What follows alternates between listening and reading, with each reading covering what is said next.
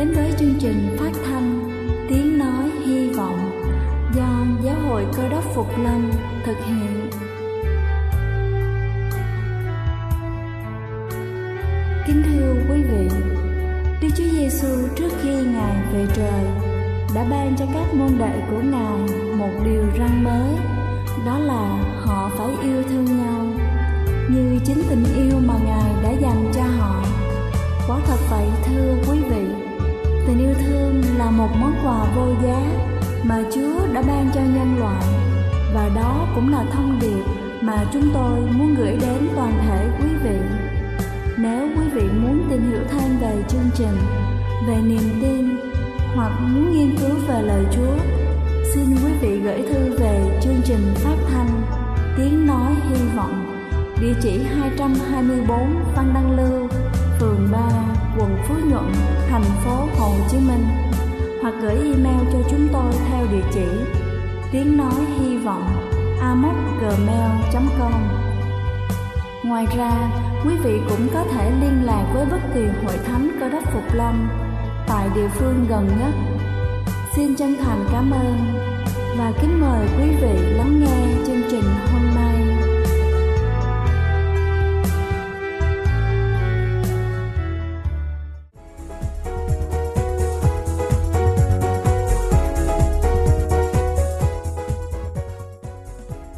Kính chào quý vị khán giả đang lắng nghe chương trình phát thanh tiếng nói hy vọng. Chúc quý vị luôn thật thoải mái khi lắng nghe chương trình. Kính thưa quý vị, hôm nay chúng ta sẽ cùng nhau tìm hiểu 8 điều nghiêm khắc dạy con nên người. Khi mà còn án trách chúng ta thì cũng đừng vội nản lòng. Chúng có thể bất bình với chúng ta ngay bây giờ, nhưng sau này chúng sẽ cảm ơn chúng ta khi trưởng thành.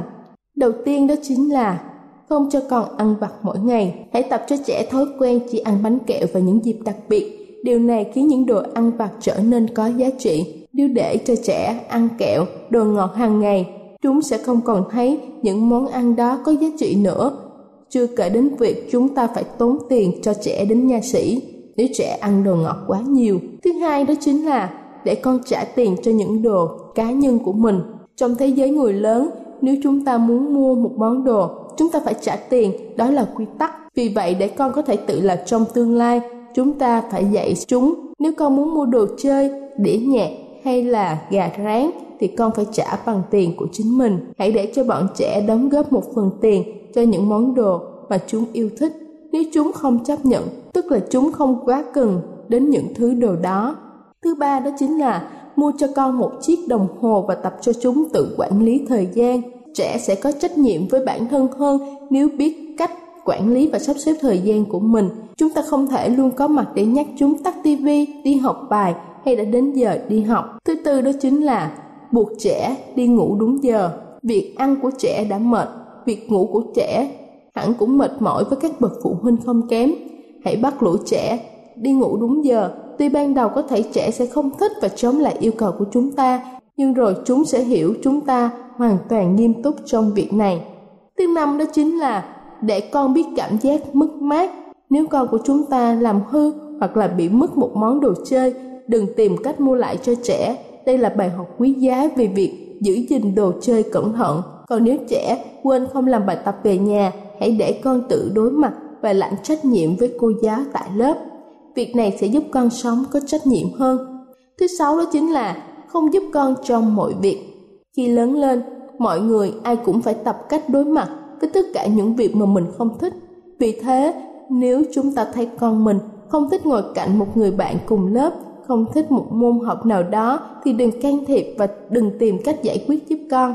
Chúng ta đang lấy đi cơ hội để trẻ học được cách đương đầu với những khó chịu. Chúng sẽ buộc tìm ra cách xử lý hoặc là thất bại khi lớn lên. Thứ bảy đó chính là đừng thường xuyên mua cho trẻ những món đồ chơi mới và tốt nhất. Tuy có hơi cũ kỹ, nhưng những vật dụng của trẻ vẫn còn tốt và dùng được. Hãy dạy trẻ biết ơn và hài lòng với những thứ mà mình đang có. Bên cạnh đó, đây còn là bài học giúp cho trẻ không mang tâm lý phân biệt giàu nghèo nếu cứ quan tâm và mong muốn những giá trị lớn. Lung linh sẽ khiến cho cuộc đời chúng có nguy cơ chìm đắm trong nợ nần và bất hạnh. Cuối cùng đó chính là hãy để con tự nguyện giúp đỡ người khác. Từ những việc nhỏ trong nhà như là giúp bà quét nhà, cho đến việc tự nguyện dạy kèm cho những đứa em nhỏ. Hãy tập cho trẻ thói quen giúp đỡ người khác. Điều này sẽ dạy cho chúng biết hướng đến mọi người, sống không vô cảm và có trách nhiệm với xã hội. Kính thưa quý vị, tôi vừa trình bày xong 8 điều mà chúng ta nên nghiêm khắc với con để cho trẻ có thể xây dựng cho mình những thói quen tốt và sau này sẽ là hành trang giúp con vững vàng hơn trong xã hội. Chúc quý vị nuôi dạy trẻ thật tốt. Đây là chương trình phát thanh Tiếng Nói Hy Vọng do Giáo hội Cơ đốc Phục Lâm thực hiện.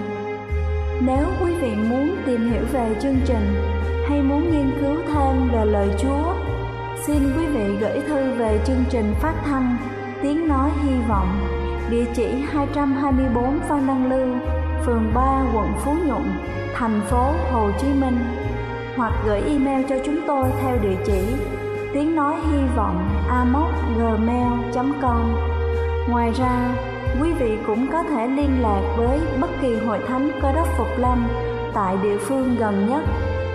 Xin chân thành cảm ơn và kính mời quý vị tiếp tục lắng nghe chương trình hôm nay.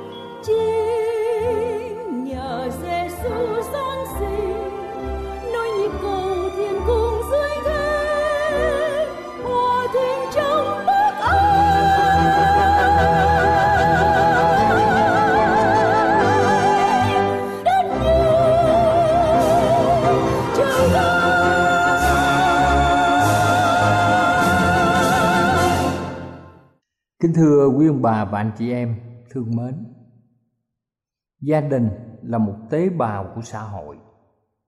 Do đó nếu gia đình bị tan rã, Thì chúng ta thấy rằng Hội thánh là nơi có nhiều gia đình Cũng sẽ bị tan rã. Và khi gia đình và hội thánh tan rã thì bất kỳ quốc gia nào cũng sẽ gặp một tai họa rất lớn. Chúng ta biết rằng sa tăng nắm rõ điều này, cho nên ma quỷ đã tạo một sự thích ứng bằng những cuộc tấn công nghiêm trọng vào cơ cấu của gia đình. Căn bản của mọi việc ở trong xã hội là chính từ gia đình. Trong việc giáo dục, trong việc hình thành về đạo đức trong việc hình thành nhân cách của bất kỳ một thành viên nào ở trong gia đình. Đức Chúa Giêsu Ngài chính là vần đá mà mọi gia đình nếu muốn thành công cần phải nương tựa vào Ngài. Kính thưa quý vị, khi chúng ta đặt Đức Chúa Giêsu đứng đầu ở trong gia đình, nghĩa là khi cha mẹ biết Đức Chúa Giêsu là cứu Chúa cho cuộc đời của mình và mọi người cha và người mẹ quyết tâm dạy dỗ con cái về cách sống theo Đức Chúa Giêsu thì gia đình đó đang đi trên con đường đến bến bờ hạnh phúc. Nếu bất kỳ một gia đình nào sắp đặt lễ bái gia đình họ tạo một gia đình gắn bó và hạnh phúc. Điều đó sẽ tốt hơn là các thành viên trong gia đình đối đầu, đụng chạm, khiêu khích. Kính thưa quý ông bà anh chị em, chúng ta phải sống thực tế ở trong hôn nhân. Điều này liên quan đến sự ban cho và sự nhận lãnh giữa người chồng và người vợ. Mỗi người phải nên chuẩn bị nhịn nhục, nhường nhịn. Vì cớ người khác ngoại trừ những vấn đề thuộc về lý luận. Thưa quý vị, có những vấn đề mà người vợ và người chồng phải thống nhất với nhau liên quan đến vấn đề giáo dục con cái. Mọi người phải sẵn sàng nghe những ý kiến và tôn trọng ý kiến lẫn nhau. Trong một vài xã hội thì người chồng có tiếng nói quyết định. Người chồng là người gia trưởng. Người chồng ban hành mệnh lệnh và vợ và các con phải tuyệt đối phục tùng. Nghĩa là trong một số xã hội thì người chồng cầm quyền gia đình. Và cách này nhiều xã hội đã không duy trì và tồn tại được lâu. Ngay cả xã hội quen với cách sống người chồng điều hành gia đình. Thưa quý ông bà chị em, nếu kinh thánh chỉ thị cho người chồng phải yêu vợ như chính thân mình, thì tình yêu là căn bản cho sự liên hệ gia đình. Và luật vàng trở nên một quy tắc. Con cái sẽ vâng phục cha mẹ mình trong Chúa. Như sách Epheso đoạn 6 câu 1 ông bà chị em có thể nghiên cứu tại gia đình của mình. Epheso đoạn 6 câu 1 Con cái sẽ vâng phục cha mẹ mình ở trong Chúa. Không thể có một gia đình hòa thuận Khi cha mẹ không tôn trọng nhau. Cha mẹ chỉ ra lệnh, Không tôn trọng Và nhục mạ con cái Trong mỗi gia đình. Đôi khi sẽ xảy ra sự hiểu lầm Của mọi thành viên trong gia đình. Vì mỗi thành viên trong gia đình khác về lứa tuổi, Khác về giới tính và mọi phần tử trong gia đình có nhiều điều khác biệt. Đức chúa trời không muốn pha trộn nhân cách của người nọ với người kia. Vì thế chúng ta cần học hỏi và hiểu những quan điểm của người khác. Chúng ta phải học tập để thảo luận những sự khác biệt giữa chúng ta trong tinh thần ôn hòa và chấp nhận. Đôi khi trong cuộc sống hấp tấp vội vàng, tiền bạc của nhiều gia đình bị thiếu hụt, thì chúng ta rất khó có thời giờ ngồi xuống giải thích cho người thân mình nghe những diễn tiến về công việc để mọi người có thể tương giao giữa người nọ với người kia. Những gia đình mà cha mẹ phải đi làm, rồi gửi con học, nội trú hoặc bán trú ở trường, chúng ta cần lưu ý vì chúng ta không có nhiều thời gian để con cái và cha mẹ ở bên nhau. Cho nên khi có cơ hội gặp gỡ, phải giảm thiểu tinh thần tranh cãi và chúng ta tránh đưa đến tình trạng nóng giận, bất hòa giữa những người trong nhà với nhau. Chúng ta nên dành thời giờ để lắng nghe nhau nói. Như vậy, trong gia đình có những nguy hiểm gì của sự hiệp nhất. Thưa quý ông bà chị em, sự hiệp nhất của gia đình bắt đầu đi xuống khi một người làm một điều gì bất cẩn và hậu quả sẽ lây lan cho những người khác. Nếu sự theo đuổi mục đích của một người phá vỡ sự hiệp một trong gia đình, thì người đó phải xem xét lại vấn đề đang theo đuổi, phải thay đổi lại. Sự giao tiếp bên ngoài không cho phép xâm nhập vào hạnh phúc gia đình hay là sự bình an của gia đình. Một phần tử trong gia đình có bạn bè và có nhiều sự giao tiếp khác. Nếu mà người này theo đuổi cái con đường đi theo bạn bè và có những mối giao tiếp đáng ngờ khác, thì bổn phận ở trong gia đình của họ sẽ bị sao lãng. Chúng ta đề cập đến vấn đề ly dị ngày nay chúng ta phải đương đầu với hiện tượng ly dị gia tăng, đặc biệt là các nước công nghiệp. Nhiều quốc gia một trăm cặp kết hôn, đã có năm chục cặp phải ly dị. Điều này không chỉ xảy ra ở ngoài xã hội mà chính ở trong hội thánh của chúng ta. Hậu quả là sự buồn thảm, sự thất bại của con người, tạo nên một hậu quả rất là tệ hại xảy đến cho mỗi gia đình và xảy đến cho từng hội thánh và xã hội. Chúng ta nhớ rằng bất kỳ một cặp yêu nhau nào, khi họ tuyên bố chấp nhận nhau, họ tuyên bố yêu nhau tha thiết, nhưng tại sao lại tan vỡ? Tại sao hai người gắn bó với nhau lúc thịnh cũng như lúc suy? Nhiều người nghĩ rằng chỉ có sự chết mới có thể chia rẽ được. Nhưng rồi, thời gian họ đã không thích nhau. Và nhiều người đã cảm thấy sự xung đột giữa những người phối ngẫu khác nhau về tính cách, khác nhau về sự suy nghĩ và khác nhau về hành động.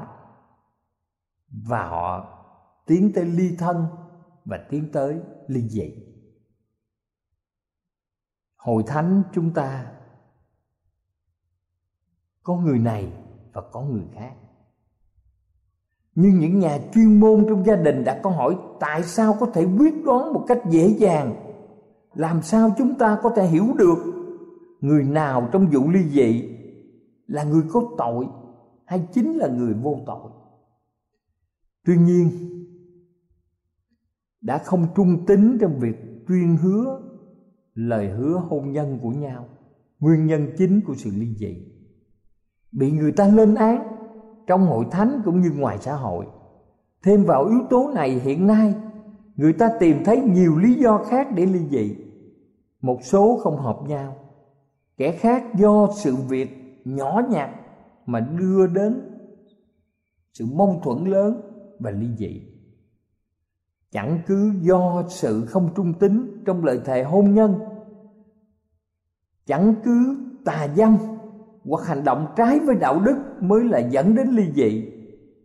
Sự tái kết hôn sẽ theo nhau rất nhanh chóng. Nhiều người không nghĩ đến ảnh hưởng đối với con cái, với bà con, với bà con dòng họ và hội thánh và chúng ta nhớ rằng một trong những nguyên nhân chính nữa của sự ly dị là không cùng mang ách chúng ta có thể không cùng ý thức về tôn giáo, sự khác biệt về những tính điều ở trong cơ đốc giáo. Từ những bất đồng của niềm tin sẽ gây ra tình trạng căng thẳng và kết quả đưa đến sự đụng chạm, cay đắng và đôi khi cũng đưa đến sự ly dị hay là ly thân mọi người chúng ta sống trong một cộng đồng. Có thể không cùng hướng, chúng ta không cùng một xã hội, không cùng văn hóa, không cùng ý thức về cảm xúc. Mỗi điều này gây lên sự gây go nặng nề cho hôn nhân. Trong hầu hết các trường hợp ly dị là do sự ích kỷ của một người hoặc sự ích kỷ của cả hai người. Sự thất bại là cố gắng làm những điều mà người khác không thích cặp đôi đã thiếu sự dàn xếp, thất bại trong sự ban cho hay là nhận lãnh. Và chúng ta biết rằng tiền bạc cũng là một trong những nguyên nhân chính gây lên sự đổ vỡ giữa vợ và chồng. Giữa một người cho là xài phung phí và một người được cho là quá keo kiệt. Đôi khi không hòa hợp về cơ thể và tình dục cũng đưa đến sự căng thẳng và nhiều sự hiểu lầm nhưng thưa quý bà chị em, bất cứ sự tranh chấp nào, bất cứ sự khác biệt với nhau về sự suy nghĩ nào, bất cứ nan đề nào trực tiếp liên quan đến hôn nhân, chúng ta phải khẳng định rằng ly dị được xem như một giải pháp cuối cùng. Và bất cứ sự tức giận nào, sự hòa giải phải là ưu tiên số một dĩ nhiên có những trường hợp chồng hay vợ bị đặt trong sự nguy hiểm về tính mạng, như sự sống bị đe dọa.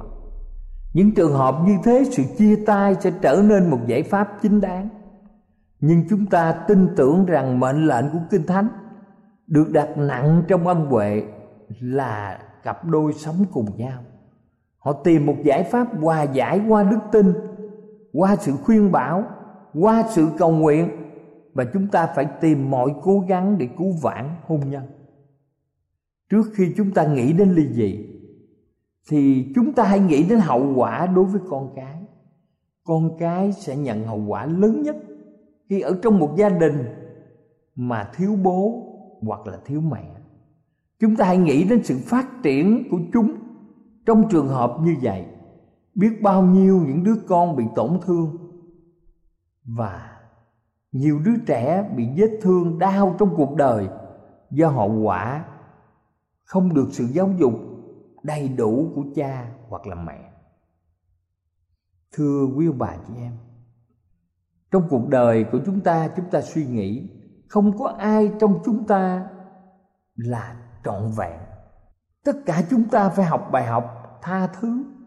Nếu không biết tha thứ, thì chúng ta sẽ không đến được bến bờ hạnh phúc. Cho nên sự yêu thương lẫn nhau, mặc dù đối tượng của mình, mặc dầu người phối ngẫu của mình có những lỗi lầm, có những khác biệt với chúng ta. Và đây là nơi tình yêu mà đức chúa trời được đặt vào sự thử nghiệm quan trọng nhất. Ở đây là nơi quyền phép của tinh lành được thực hiện.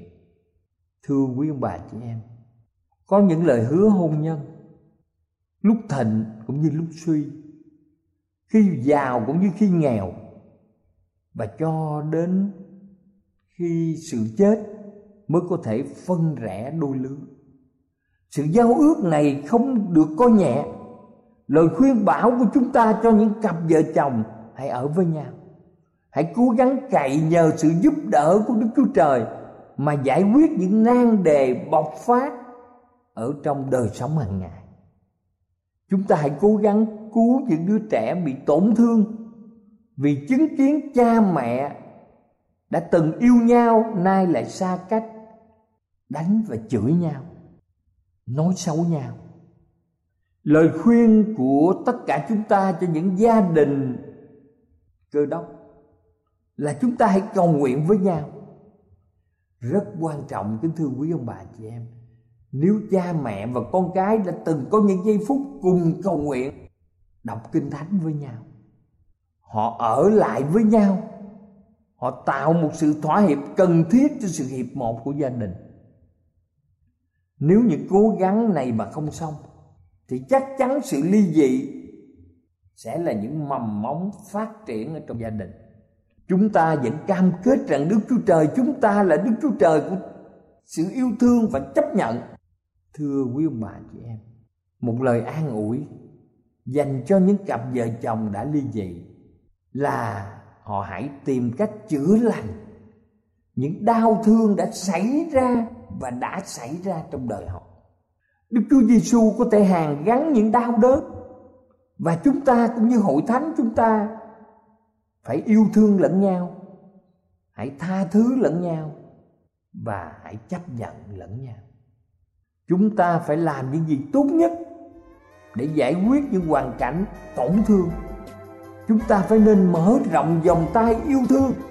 Chúng ta phải an ủi, cặp đôi ngay cả khi đời sống của họ gặp tai họa nặng nề nhất. Thưa quý bà chị em, cánh tay thương xót của đức chúa trời vẫn đưa ra. Ngài che chở gia đình trong một tình yêu vĩnh cửu.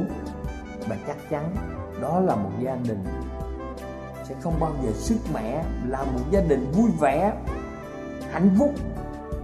Nguyện xin đức chúa trời tạo cho mọi gia đình của chúng ta nơi rất bé nhỏ nhưng ý nghĩa thiên đàng ở trong mỗi gia đình chúng ta. Cầu chúa ban phước và ở cùng mỗi ông bà, cha mẹ con cái trong mỗi gia đình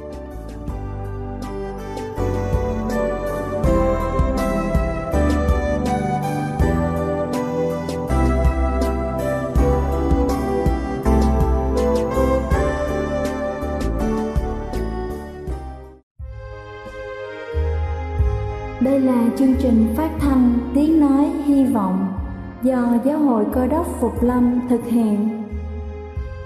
Nếu quý vị muốn tìm hiểu về chương trình hay muốn nghiên cứu thêm về lời Chúa, xin mời quý vị gửi thư về chương trình phát thanh Tiếng Nói Hy Vọng, địa chỉ 224 Văn Đăng Lưu, phường 3, quận Phú Nhuận, thành phố Hồ Chí Minh hoặc gửi email cho chúng tôi theo địa chỉ tiếng nói hy vọng gmail.com Ngoài ra, quý vị cũng có thể liên lạc với bất kỳ hội thánh cơ đốc phục lâm tại địa phương gần nhất. Xin chân thành cảm ơn và hẹn gặp lại quý vị trong chương trình lần sau.